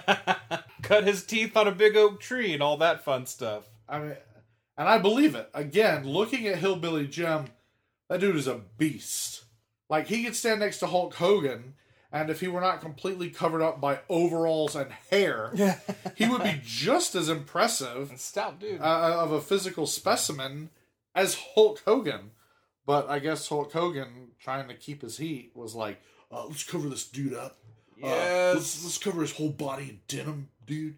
And and like, let's grow uh, so much hair and beard. It's like I don't know where the hair s- starts and, and the beard stops, dude. he is like an illustration of a muscle bound hillbilly come to life. Like he is he is a caricature come to life. He's a like a muppet come to life. He is. It's a muppet. A muppet. Like he looks like Sweetums, the muppet. yeah, exactly. And that hat, can I please get one of those hats? It's like basically a gigantic piece of brown felt with no shape. Yeah. How I don't know how it stays on his head, especially on that mound of Sweetum's hair, but it does. Uh, this is one of my favorite tracks on this album. This is one of my favorite entrance themes of all time. Big fan. All good. So yeah, Hillbilly Jim uh, was great. I don't think he was ever destined to win any championships. By the way, I think he's one of those guys that just he is like an embodiment of wrestling, of a character in wrestling. And when you're when you said this earlier, when you're with all these other super characters, these fully gimmick people, he fits right in there with them, man. Like it's it's uh I want to say like it's the wacky races. Like everyone's got their their super gimmicks, you know. And uh yeah, he's he's one of the, one of the best from back in those days for sure. Wrestling wise, never. But still, Hillbilly Jim, man, he looked it and he walked the walk. Which, by the way, this was a single off the album. I sure hope you got the message, Jesse Ventura. Well, I'll tell you what, Vince, it doesn't matter if I got the message, it's did Brutus Beefcake get a message. Well, I don't know about that. I don't know if it's important that anybody got a message. After all, you've got to take into consideration our next artist and our next song, Vince. Boy, I'll say you got the message all the way from Moscow. Well, yes. Can you trust the man who is on a first name basis with Mikhail Gorbachev? Give me a break, Jesse. Let me tell you this it's Nikolai Volkov doing Cara Mia. Because Real American doesn't count. This is my favorite track on the album. Wow. Cara Mia is totally stupid. The fact that Nikolai Volkov is singing it is even more stupid. the fact that he's doing it, I guess, I, I it's like he's the dancing monkey for the Iron Sheik. He just does whatever Iron Sheik tells him to do because Iron Sheik is an agitator. But all that said, I can't get enough of this song. I've been listening to this song for 32 years, and there's something about it that makes me feel all warm and fuzzy inside. There's something about it because it, it hits the chord of the uh, the wrestling, obviously from back in the day, the nostalgia, but also there's that '80s element, especially when that synthesized drum kicks in.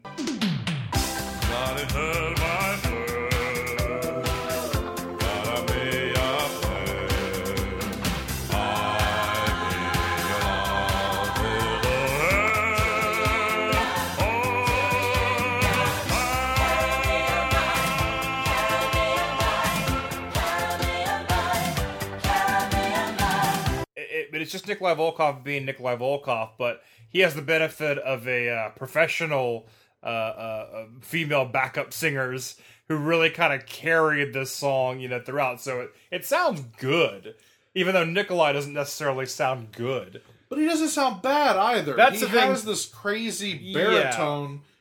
I mean, because I guess he's in key. Yeah. And if he's in key and he's got this rich, like truly deep baritone, it comes across kind of cool.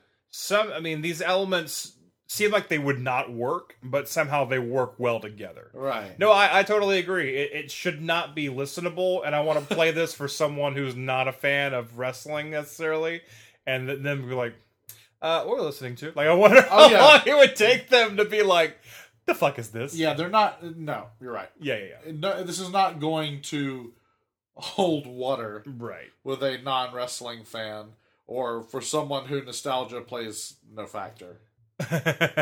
well, I think I may have to put that to the test and see how long it takes for my passenger to be like, yeah, what is this? Right. uh, I'm sorry. Huh? Yeah. What's really funny, of course, is that I guess obviously the baby faces, Vince McMahon and Gene Okerlund, are uh, already disgusted. But uh, not disgusted enough, apparently.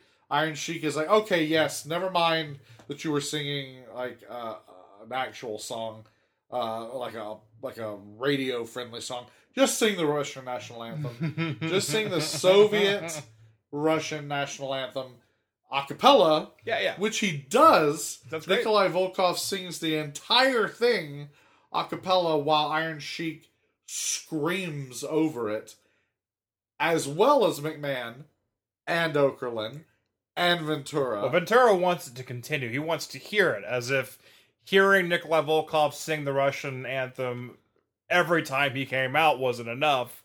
Uh, yeah, sure. it is a cure-all salve It is. for the for the ears of one Jesse the Body Ventura. Right. And for for me, the wrestling fan, because everyone's doing their part perfectly, you know. Um, and uh, that's it. That's that's And when they're all doing it at once, it's very perfectly wrestling. It's a, Oh, absolutely. It's a cacophony of spite and malaise. It is a cacophony of spite and malaise, which is my autobiography uh, title. um, but I guess not if you're gonna ruin it there. Um, but yeah, I mean that is the wrestling album, and uh, it's great when it's great, and it's not when it's not. But I mean, it is. Uh, It's a one- time capsule. It is 100% nostalgia, 100% uh, WWF. So I love it. I loves it. and the cover art again. Just buy the CD or the LP if you can find it, just for the cover art. I don't know, buy it and just you know get that framed, fold it out and get it framed. Man. Yeah, no reason not to because it's a that's a beautiful piece of artwork.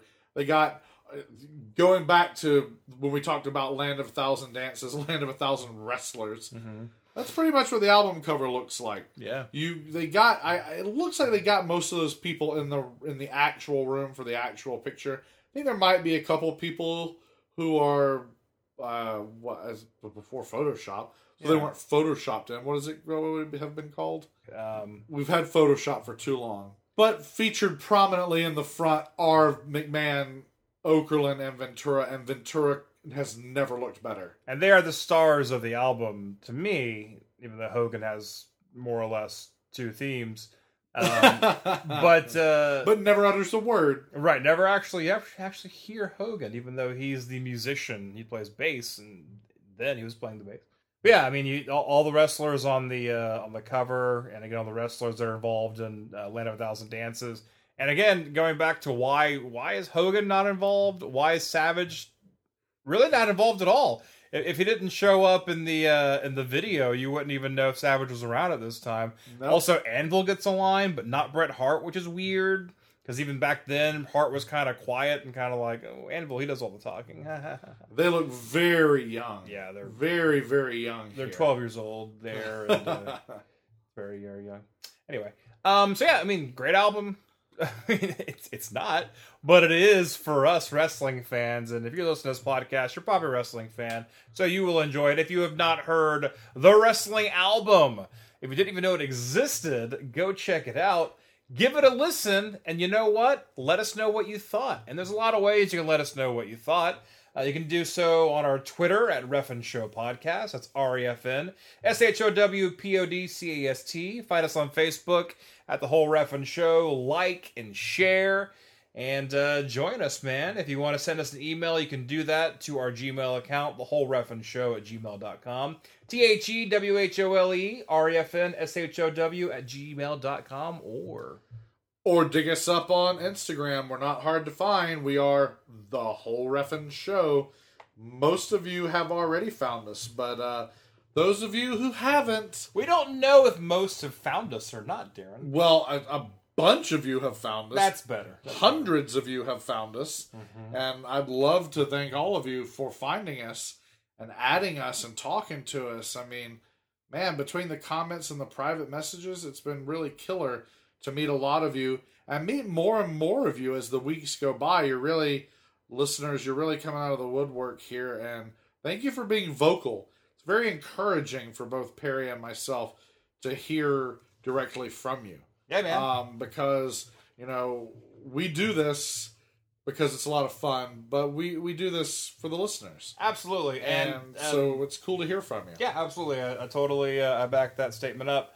Um, also on the Twitter, a lot of you guys are finding us. I had a huge boost on Facebook recently. Uh, we appreciate it. On Twitter, it's mostly wrestlers. I gotta say that are following us. So fans, don't be shy. Find us on Twitter, please. And uh, yeah, so these wrestlers, they just want to hear about themselves. I understand. I mean, we're the ones with a, our own show, so we're the we're the jerks. I also like to hear about myself. I like to hear about myself. I just like Oh! to just like to hear myself. Let's be bad. We like it. Um, so anyway, uh, that's our show, folks. Hope you enjoyed it. If you did not, let us know. Uh, if you did, let us know. Uh, if you did not, if you were indifferent, let us know. yeah, if you're indifferent, let us know. If you don't want to let us know, let us know. Um, and that's it. And uh, that means my name is Perry Smith. My name is Daryn Beasley. And we'll see you next week, folks, on the only wrestling podcast that calls it right down the middle, the whole Reffin show. Bye-bye.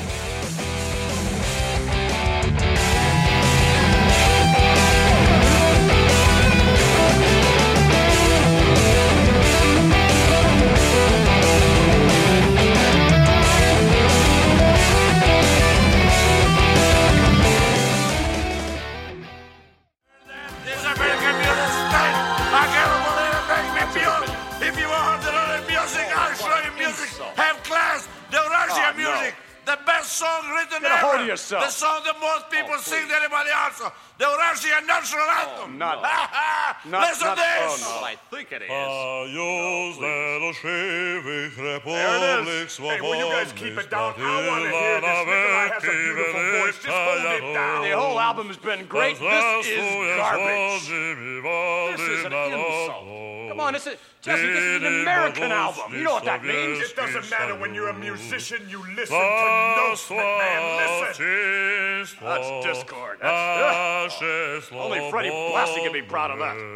Oh, please, we don't I'm not put up with this. Somebody, somebody throw a switch, will you? Get him out of there. Oh. Wait a minute now. I put up with a lot of stuff on this album. I had to listen to the Junkyard Dog. Now, you guys, wait a minute. There's only one fitting way to end this album. Oh? Let's us three sing a duet. I bet- you- what- A you- duet. You want the three of us? The three of us end the album with a duet. Oh. Jesse, wait a second. Jesse, stay right there. Yeah. Vince, come here. I've got to talk to you. Uh, sure. Can you hang on, Jesse? Wait a minute. Where are you guys going? Where you guys go? Just a minute. You two dudes come back here now. I've been waiting through this whole album because it's my turn to sing now. It's Jesse the Body's turn to do rock and roll. And I got you two rats heading out the door. You two dudes get back in here. I'm not finished yet. It's my turn to sing.